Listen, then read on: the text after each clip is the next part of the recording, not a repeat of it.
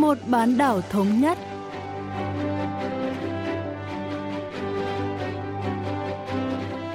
Thanh Hảo xin kính chào quý vị và các bạn. Mời quý vị và các bạn cùng theo dõi chuyên mục Vì một bán đảo thống nhất của Đài Phát thanh Quốc tế Hàn Quốc KBS World Radio. Trong phần 1 diễn biến quan hệ liên triều, chúng ta sẽ nghe phân tích về mục đích đằng sau quyết định tạm hoãn đe dọa quân sự nhắm vào Hàn Quốc của Chủ tịch Bắc Triều Tiên Kim Jong-un. Ở phần tiếp theo cận cảnh Bắc Triều Tiên, mời các bạn tìm hiểu về quốc kỳ của miền Bắc.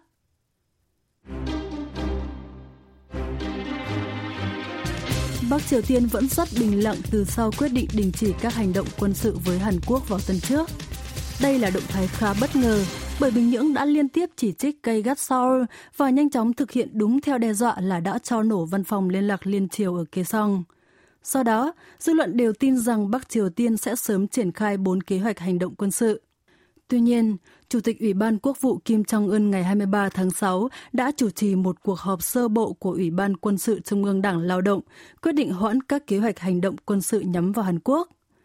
Các kế hoạch này do Phó Chủ tịch Ủy ban tuyên truyền Đảng Lao động Kim Yo Chong, em gái Chủ tịch Kim Jong-un chỉ đạo. Đây là lần đầu tiên miền Bắc triệu tập một cuộc họp chủ bị như vậy kể từ sau khi Chủ tịch Kim Jong-un lên nắm quyền. Nhà bình luận chính trị Choi Young-il phân tích sâu hơn. 한국은 총참모부는 네 가지 군사행동 지침을 마련을 했습니다. Trước đó, Bộ Tổng tham mưu quân đội Bắc Triều Tiên đã trình bày bốn kế hoạch hành động quân sự, gồm triển khai quân đội đến khu công nghiệp Liên Triều Kaesong và khu du lịch núi Kim Gang, nối lại các cuộc tập trận quân sự ở ven biển Tây giáp Hàn Quốc, chuẩn bị giải truyền đơn sang lãnh thổ miền Nam và khôi phục các trạm gác dọc khu phi quân sự Liên Triều DMZ. Trên thực tế, miền Bắc đã bắt tay vào chuẩn bị cho các hoạt động quân sự ở khu vực biên giới. Tuy nhiên, ngày 23 tháng 6, nhà lãnh đạo Bắc Triều Tiên đã quyết định tạm dừng các kế hoạch trên tại cuộc họp sơ bộ khá hiếm thấy của Ủy ban Quân sự Trung ương. Có vẻ Bình Nhưỡng đã tạm thời ngừng đối đầu quân sự với Seoul và sẽ theo dõi phản ứng của Hàn Quốc để quyết định hủy bỏ hoàn toàn hay nối lại các kế hoạch này trong cuộc họp tới. 유연성을 확보한 것 아닌가 많은 전문가들이 추정하고 있는 대목입니다. Không rõ quyết định của Bắc Triều Tiên sẽ kéo dài bao lâu, nhưng động thái này đã đột ngột thay đổi bầu không khí căng thẳng trong quan hệ liên triều. Miền Bắc đã tháo rỡ các loa phóng thanh vừa dựng lại dọc biên giới. Ông Choi Young-il cho biết thêm. 북측 지역에 약 30여 개의 대남 확성기가 준비돼 있었는데 sau khi Bắc Triều Tiên tháo rỡ khoảng 30 loa tuyên truyền, khu vực DMZ coi như đã khôi phục trạng thái hòa bình. Trước đó, miền Bắc tuyên bố đã sẵn sàng giải 12 triệu truyền đơn sang lãnh thổ miền Nam. Các cơ quan tuyên truyền lên án mạnh mẽ chính phủ Hàn Quốc. Nhiều cuộc biểu tình chống Hàn Quốc cũng diễn ra rầm rộ ở nhiều nơi trên cả nước từ đầu tháng 6. Tuy nhiên, sau quyết định tạm hoãn của Chủ tịch Kim, tất cả các hoạt động truyền thông và các cuộc biểu tình đã hoàn toàn biến mất. 이게 연일 이 북한의 이 TV와 신문을 통해서 보도가 되고 있었는데 이러한 모든 이제 군중 집회들도 싹 사라졌습니다. Nhiều người đã cho rằng Bắc Triều Tiên sẽ phát tờ rơi chống đối Hàn Quốc hoặc phát động một cuộc khiêu khích vũ trang vào ngày 25 tháng 6, đúng kỷ niệm 70 năm ngày chiến tranh Triều Tiên 1950-1953 bùng nổ. Trái với dự đoán, Bình Nhưỡng đã không đề cập trực tiếp đến Seoul mà chỉ đổ lỗi cho Mỹ về cuộc chiến, đồng thời điều chỉnh mức độ chỉ trích. Động thái thay đổi thái độ đầy bất ngờ của miền Bắc nên được hiểu như thế nào? Ông Choi Young-il lý giải. 북한이 뭔가 더 이제 강한 조치를 통해서 남한과 그리고 이제 미국에서부터 có khả năng Bắc Triều Tiên thể hiện lập trường cứng rắn vì tin rằng khó có thể đạt được gì từ Hàn Quốc hoặc Mỹ thông qua đối thoại. Chính quyền miền Bắc nhận thấy cần tạo ra và đánh bại kẻ thù bên ngoài lãnh thổ nhằm đối phó với bất mãn đang ngày càng gia tăng trong dân chúng do khủng hoảng dịch COVID-19 và hệ lụy khó khăn kinh tế. Còn hiện tại, miền Bắc lại nhận định tiến quá đà có thể phản tác dụng. Vì vậy, Chủ tịch Kim đang tìm kiếm phương hướng mới, đồng thời tạm dừng kế hoạch quân sự để quan sát thái độ của Seoul. Bắc Triều Tiên có vẻ hài lòng với chuỗi hành động khiêu khích giai đoạn 1 vừa qua và tin rằng chúng đã tạo ra hiệu ứng như mong muốn. 여기서 더 가면 이 피로감이 오히려 높아질 수 있기 때문에 적절한 1단계 조치로는 이제 만족했다고 볼 수 있겠습니다. Nhà lãnh đạo Kim Jong-un không nêu rõ lý do quyết định đình chỉ kế hoạch quân sự với miền Nam. một số ý kiến nhận định nhà lãnh đạo và em gái Kim Yo Chong đang chơi trò kẻ tung người hứng, và bà Kim cũng đang nổi lên như người kế vị tiềm năng ở miền Bắc. Một số khác lại cho rằng tất cả các quyết định đều là của Chủ tịch Kim, và ông chỉ ra mặt khi thấy cần xoa dịu căng thẳng. Bằng cách xây dựng hình ảnh nhà lãnh đạo giảm nhẹ xung đột, có vẻ Chủ tịch Kim Jong-un đã để ngỏ cánh cửa cho đàm phán với Hàn Quốc và Mỹ. Ông Choi Young-il phân tích. 김여정 제1부부장의 북한 내에서의 위상이 nhiều người cho rằng bà Kim Yo Jong đã được thăng cấp từ vai trò trợ lý cho anh trai lên chỉ huy thứ hai của miền Bắc. Bình Nhưỡng đã tiết lộ đề xuất không chính thức của Seoul là cử đặc phái viên tới miền Bắc và cho biết chính bà Kim Yo Jong chứ không phải nhà lãnh đạo miền Bắc đã thẳng thừng từ chối đề nghị. Trên thực tế, bà Kim không có đủ thẩm quyền để từ chối các đặc phái viên từ miền Nam. Nhiều nhà phân tích không cho rằng bà Kim Yo Jong là người kế nhiệm, bởi trong khi bà liên tục lên án Hàn Quốc thì mệnh lệnh của anh trai lại xoay chuyển mọi thứ hoàn toàn. Có thể nói bà Kim đã hành động hơi thái quá. Dẫu vậy, miền Bắc sẽ không bao giờ làm mất mặt người kế vị. Vì thế, có thể bà Kim Yo Jong được coi là chỉ huy thứ hai, nhưng vẫn chưa phải người kế nhiệm của Bắc Triều Tiên. 그래서 이제 북한에서 김여정 부부장은 아직 후계자는 아니다. 2인자 정도로는 인정할 수 있다라고 이제 분석 평가를 하고 있고요. Trong khi đó, chính phủ Hàn Quốc coi quyết định đình chỉ kế hoạch hành động quân sự của Bắc Triều Tiên là tín hiệu tích cực và hy vọng cho đàm phán song phương để cải thiện quan hệ. Có nhiều ý kiến trái chiều về triển vọng của quan hệ liên triều sau chuỗi diễn biến đầy biến động gần đây. Nhà bình luận chính trị Choi Young-il phân tích. 한반도의 평화적 기류는 상당히 장기간 cho đến gần đây, triển vọng về quan hệ liên triều và tiến trình hòa bình vẫn rất ảm đạm. May mắn là miền Bắc đã phanh lại kịp thời. Chính phủ Hàn Quốc hoan nghênh động thái này nhưng vẫn chưa đưa ra phản hồi chính thức mà đang cẩn trọng theo dõi tình hình. Quyết định của Bắc Triều Tiên chỉ là đình chỉ các kế hoạch quân sự chứ không hủy bỏ hẳn. Vì vậy, các chuyên gia cảnh báo Bình Nhưỡng có thể thay đổi thái độ bất cứ lúc nào nếu không hài lòng với phản ứng từ Hàn Quốc hoặc Mỹ. 어, 이 남측과 미국 측의 반응이 마음에 들지 않는 북한이 언제든지 번복할 수 있는 것이냐. 이것은 조금 신중한 판단이 필요하고요. Chính phủ Hàn Quốc khẳng định cần tiếp tục theo dõi sát sao động thái của Bắc Triều Tiên vì quyết định của Chủ tịch Kim Jong-un được đưa ra tại một hội nghị khá bất thường dưới hình thức cuộc họp sơ bộ. Do đó, nước này cũng có thể tổ chức phiên họp toàn thể hoặc cuộc họp mở rộng để đảo ngược quyết định và nối lại các hành động quân sự. Ngoài ra, vẫn còn một số yếu tố khác có thể khiến miền Bắc thể hiện thái độ thù địch với miền Nam một lần nữa. Các nhóm dân sự Hàn Quốc vẫn đang rình rập gửi tờ rơi chống Bình Nhưỡng qua biên giới. Còn Hàn Quốc và Mỹ có thể sẽ tái khởi động các cuộc tập trận quân sự chung đang bị hoãn do COVID-19. Nếu vậy, có khả năng Bắc Triều Tiên sẽ không hài lòng và phản ứng nhạy cảm. Ông Choi Young-il nhận định. 지금 스티븐 비건 미 국무부 부장관의 방한이 예정돼 있는데요. Đặc phái viên phụ trách chính sách Bắc Triều Tiên thuộc Bộ Ngoại giao Mỹ Stephen Biegun dự kiến sẽ sớm tới thăm Hàn Quốc và gửi thông điệp tới Bắc Triều Tiên. Cần phải chờ xem miền Bắc sẽ đáp lại thông điệp như thế nào. Một việc khác quan trọng không kém là Hàn Quốc và Mỹ cần xem xét giảm quy mô các cuộc tập trận quân sự chung dự kiến diễn ra vào tháng 8 tới ở mức chấp nhận được với Bắc Triều Tiên. Hồi ký của cựu cố vấn an ninh quốc gia Mỹ John Bolton cũng là một yếu tố bất ngờ có thể ảnh hưởng đến ngoại giao khu vực. Cuốn hồi ký bao gồm các chi tiết về hội nghị thượng đỉnh Mỹ Triều đầu tiên ở Singapore và lần thứ hai tại Hà Nội.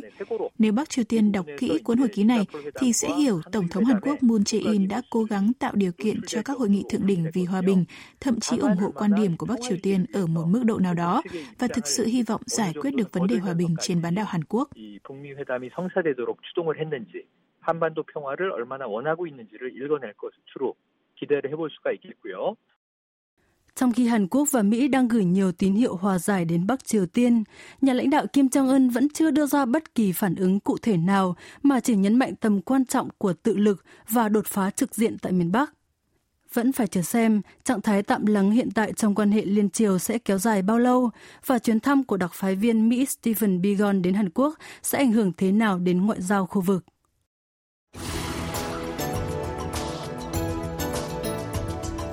Mỗi quốc gia đều có lá cờ đại diện riêng. Trong các xã hội cổ đại, các nhóm người đã biết sử dụng những biểu tượng nhất định để đại diện cho họ. Về sau, những biểu tượng này đã phát triển thành quốc kỳ. các quốc gia ngày nay sử dụng màu sắc và hình dạng nhất định trong quốc kỳ để thể hiện truyền thống và lý tưởng riêng. Vậy cờ quốc gia Bắc Triều Tiên mang ý nghĩa gì? Người Hàn Quốc gọi cờ Bắc Triều Tiên là Inkomki, nghĩa là cờ của Cộng hòa Dân chủ Nhân dân Triều Tiên Còn người Bắc Triều Tiên thường sử dụng các cụm từ cờ xanh đỏ của nước Cộng hòa hoặc cờ ngôi sao năm cánh đỏ khi nói về quốc kỳ của họ. Giáo sư Trong Eun Chan đến từ Viện Giáo dục Thống nhất thuộc Bộ Thống nhất Hàn Quốc giải thích chi tiết hơn về ý nghĩa quốc kỳ Bắc Triều Tiên. 나라가 독립이 이루어진 45년 이후부터 1948년 7월 24일까지는 Sau khi dân tộc Hàn được giải phóng khỏi ách thống trị của thực dân Nhật Bản, từ năm 1945 đến ngày 24 tháng 7 năm 1948, miền Bắc vẫn sử dụng quốc kỳ Hàn Quốc, Taegukgi, Thái cực kỳ làm quốc kỳ. Lá cờ này sau đó chỉ được sử dụng ở miền Nam. Chính phủ Hàn Quốc chính thức thành lập ngày 15 tháng 8 năm 1948 thông qua các cuộc bầu cử, nhưng miền Bắc không công nhận các cuộc bầu cử này và đã thành lập chính phủ độc lập vào ngày 9 tháng 9 cùng năm. Trong quá trình này, Liên Xô đã thiết kế một lá cờ mới cho Bắc Triều Tiên. Theo Điều 170 chương 7 Hiến pháp xã hội chủ nghĩa của Bắc Triều Tiên, quốc kỳ của nước này có nền màu đỏ, viền cả trên và dưới bởi một dải trắng hẹp và dải màu xanh lam rộng. Giữa nền đỏ lệch về phía cán cờ là một ngôi sao màu đỏ nằm trong hình tròn màu trắng. Tỷ lệ giữa chiều rộng và chiều dài là 1 trên 2. Ngôi sao đỏ là biểu tượng phổ biến của chủ nghĩa cộng sản và chủ nghĩa xã hội. Giải màu đỏ tượng trưng cho truyền thống cách mạng, còn giải màu xanh tượng trưng cho chủ quyền, hòa bình và tình hữu nghị. 혁명적 전통도 이제 강조하고 있습니다. 파란색 줄은 주권, 평화, 우정 뭐 이런 것들을 상징한다고 보여집니다. Như giáo sư Trong Eun Chan giải thích, lá cờ này được thiết kế ở Liên Xô. Ông Park Il, phiên dịch viên trong công đoạn thiết kế lá cờ, đã tiết lộ sự thật này. Giáo sư Park đã từng giữ chức phó hiệu trưởng Đại học Kim Nhật Thành từ năm 1946 đến đầu năm 1948.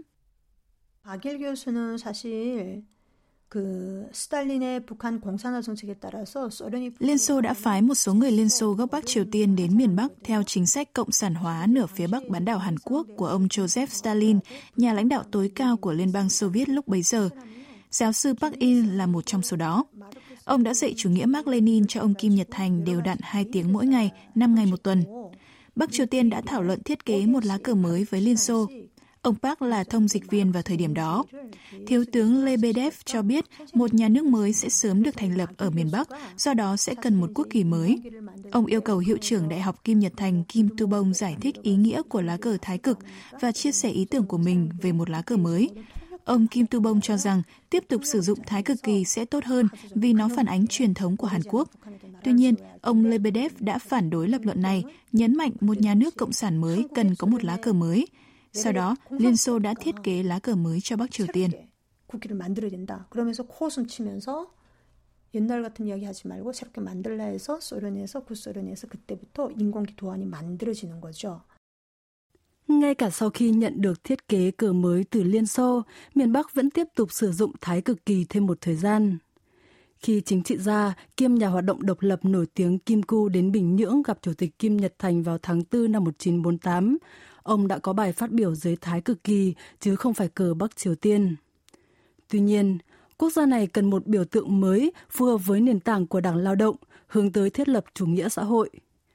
Tại phiên họp thứ 5 của Hội đồng Nhân dân miền Bắc ngày 10 tháng 7 năm 1948, Thái cực kỳ đã bị gỡ xuống và lá cờ mới được theo thử nghiệm. Sau đó, chính phủ Bắc Triều Tiên thành lập ngày 9 tháng 9 cùng năm và lá cờ mới cũng chính thức được sử dụng. Giáo sư Trong Eun Chan cho biết. 남북한이 사실상 하나의 정부를 수립한 게 아니고 각각 단독 sau khi thử nghiệm treo cờ mới ngày 10 tháng 7 năm 1948, Bắc Triều Tiên đã tuyên bố bãi bỏ Thái cực kỳ và dương cao quốc kỳ mới vào ngày 24 tháng 7. Sau khi chính phủ Cộng hòa Dân chủ Nhân dân Triều Tiên thành lập và hiến pháp được thông qua tháng 9 năm 1948, lá cờ mới chính thức trở thành quốc kỳ của miền Bắc. Thời điểm đó, một số quan chức gồm cả ông Kim Tu Bông đã ủng hộ Thái cực kỳ truyền thống. Ông Kim đã xuất bản một cuốn sách tựa đề bàn về việc thành lập quốc kỳ mới và bãi bỏ thái cực kỳ. Một mặt, cuốn sách nhấn mạnh sử dụng lá cờ cũ là không còn phù hợp, mặt khác lại nêu ra các giá trị đích thực của thái cực kỳ. Một số cho rằng khi giải thích chi tiết về lá cờ, chính tác giả Kim Tu Bông đã vô thức ngợi ca và đồng tình với các yếu tố truyền thống đặc sắc của lá cờ cũ. 세 번째로 태국기는 표준성이 없다. 이렇게 이제 비판을 하는데 결국은 아, 태국기가 한국의 전통을 반영한 것이라는 것을 자기도 모르게 그 내면에 곧 드러냈다는 이런 평가도 있습니다. Miền Bắc từ lâu đã bị coi là một điều cấm kỵ ở miền Nam bởi nó gợi nhớ về thực trạng đau đớn của một đất nước bị chia rẽ. Trên thực tế, đã có khá nhiều tranh cãi về việc sử dụng cờ miền Bắc tại các sự kiện thể thao quốc tế tổ chức ở miền Nam. Quốc cờ Bắc Triều Tiên lần đầu tiên được treo ở miền Nam tại Á vận hội Busan 2002 trong bầu không khí hòa giải liên triều nhân nhóm từ hội nghị thượng đỉnh liên triều đầu tiên ngày 13 tháng 6 năm 2000. Nhưng vấn đề treo cờ này đã gặp nhiều trở ngại. Giáo sư Trong Ngân Chan phân tích. 그때 당시 우리 정부 당국은 경기장에서 북한 선수단 및 응원단의 인공기 사용만 허가하고 Tại Đại hội Thể thao châu Á 2002, chính phủ Hàn Quốc đã cho phép các vận động viên Bắc Triều Tiên và đội cổ vũ sử dụng quốc kỳ của họ trong các sân vận động. Cờ miền Bắc chỉ được treo tại ban tổ chức, trung tâm báo chí và làng vận động viên. Bình Nhưỡng có yêu cầu treo cờ lên xe buýt của phái đoàn nước này nhưng đã bị từ chối. Quy định hạn chế dùng cờ miền Bắc là nhằm ngăn chặn chia rẽ về ý thức hệ hay xung đột ở miền Nam. Trước Đại hội Thể thao Sinh viên Thế giới tổ chức tại Daegu cuối tháng 8 năm 2003, một nhóm bảo thủ Hàn Quốc đã đốt cờ Bắc Triều Tiên và ảnh chân dung nhà lãnh đạo Bắc Triều Tiên khi đó là Kim Jong-un. Chính phủ và giới bảo thủ mâu thuẫn gay gắt về vấn đề quốc kỳ. Chính phủ thì ra sức ngăn chặn, còn các nhà hoạt động vẫn đẩy mạnh kế hoạch. Bình Nhưỡng đã chỉ trích Seoul xúc phạm chế độ miền Bắc và tỏ ý sẽ không gửi vận động viên đến đại hội. Tổng thống Hàn Quốc No Moo-hyun và Bộ Thống nhất đã bày tỏ lấy làm tiếc về vụ việc gây tổn hại cho quốc kỳ Bắc Triều Tiên. 또 그것을 계속 진행하려는 뭐 NGO 버스 단체들의 여러 가지 충돌로 인해서 좀 그때 당시에 조금 이제 복잡했던 상황들이 처리됐습니다. Chỉ khoảng chục năm về trước, hành vi in ấn quốc kỳ Bắc Triều Tiên có thể bị truy tố tại Hàn Quốc vì vi phạm luật an ninh quốc gia. Trong một số tài liệu cũ tại các thư viện địa phương, một số trang còn bị bôi đen hoặc cắt đi.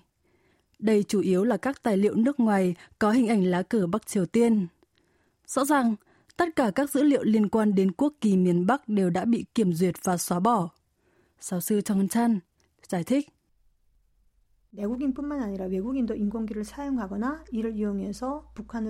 Không chỉ công dân Hàn Quốc mà người nước ngoài cũng có thể bị xử phạt hình sự nếu sử dụng cờ hoặc ủng hộ sử dụng cờ Bắc Triều Tiên. Điều này đã được minh chứng trong bộ quy tắc của Tòa án tối cao. Một phán quyết ngày 28 tháng 7 năm 2011 cho thấy sở hữu lá cờ của Bắc Triều Tiên không vi phạm pháp luật, nhưng hành vi phơi bày hoặc phát tán cho người khác lại vi phạm pháp luật và bị nghiêm cấm. Quốc kỳ miền Bắc đôi khi xuất hiện trong các bộ phim điện ảnh và truyền hình Hàn Quốc với chủ đề liên quan đến nước này hoặc chiến tranh Triều Tiên. Các đạo diễn và nhà sản xuất phim chỉ có thể sử dụng cờ Bắc Triều Tiên tạm thời trong các tác phẩm sau khi được cấp phép đặc biệt. Họ cũng được khuyến cáo không sử dụng cờ miền Bắc quá nhiều. Ở Bắc Triều Tiên, các quy định liên quan thậm chí còn nghiêm ngặt hơn. Nếu ai đó bị bắt gặp sử dụng thái cực kỳ của Hàn Quốc, người đó sẽ bị xử lý nghiêm. Đây là thực trạng đáng buồn của một Hàn Quốc bị chia rẽ. 이게 지금 우리 현실이에요. 분단 상황에는 우리 현실이고요. Hàn Quốc và Bắc Triều Tiên sử dụng quốc kỳ riêng biệt. Khi cùng diễu hành trong lễ khai mạc Thế vận hội Olympic hay các đại hội thể thao liên triều, hai nước thống nhất sử dụng lá cờ mang hình ảnh của bán đảo Hàn Quốc, màu xanh trên nền trắng. Nếu hai miền Nam Bắc thống nhất thì sao? Liệu hai bên có chấp nhận thái cực kỳ, vốn được sử dụng trên toàn bán đảo Hàn Quốc trước khi dân tộc Hàn được giải phóng khỏi thực dân Nhật Bản, hay thiết kế một lá cờ mới? Thời gian sẽ giải đáp cho câu hỏi này.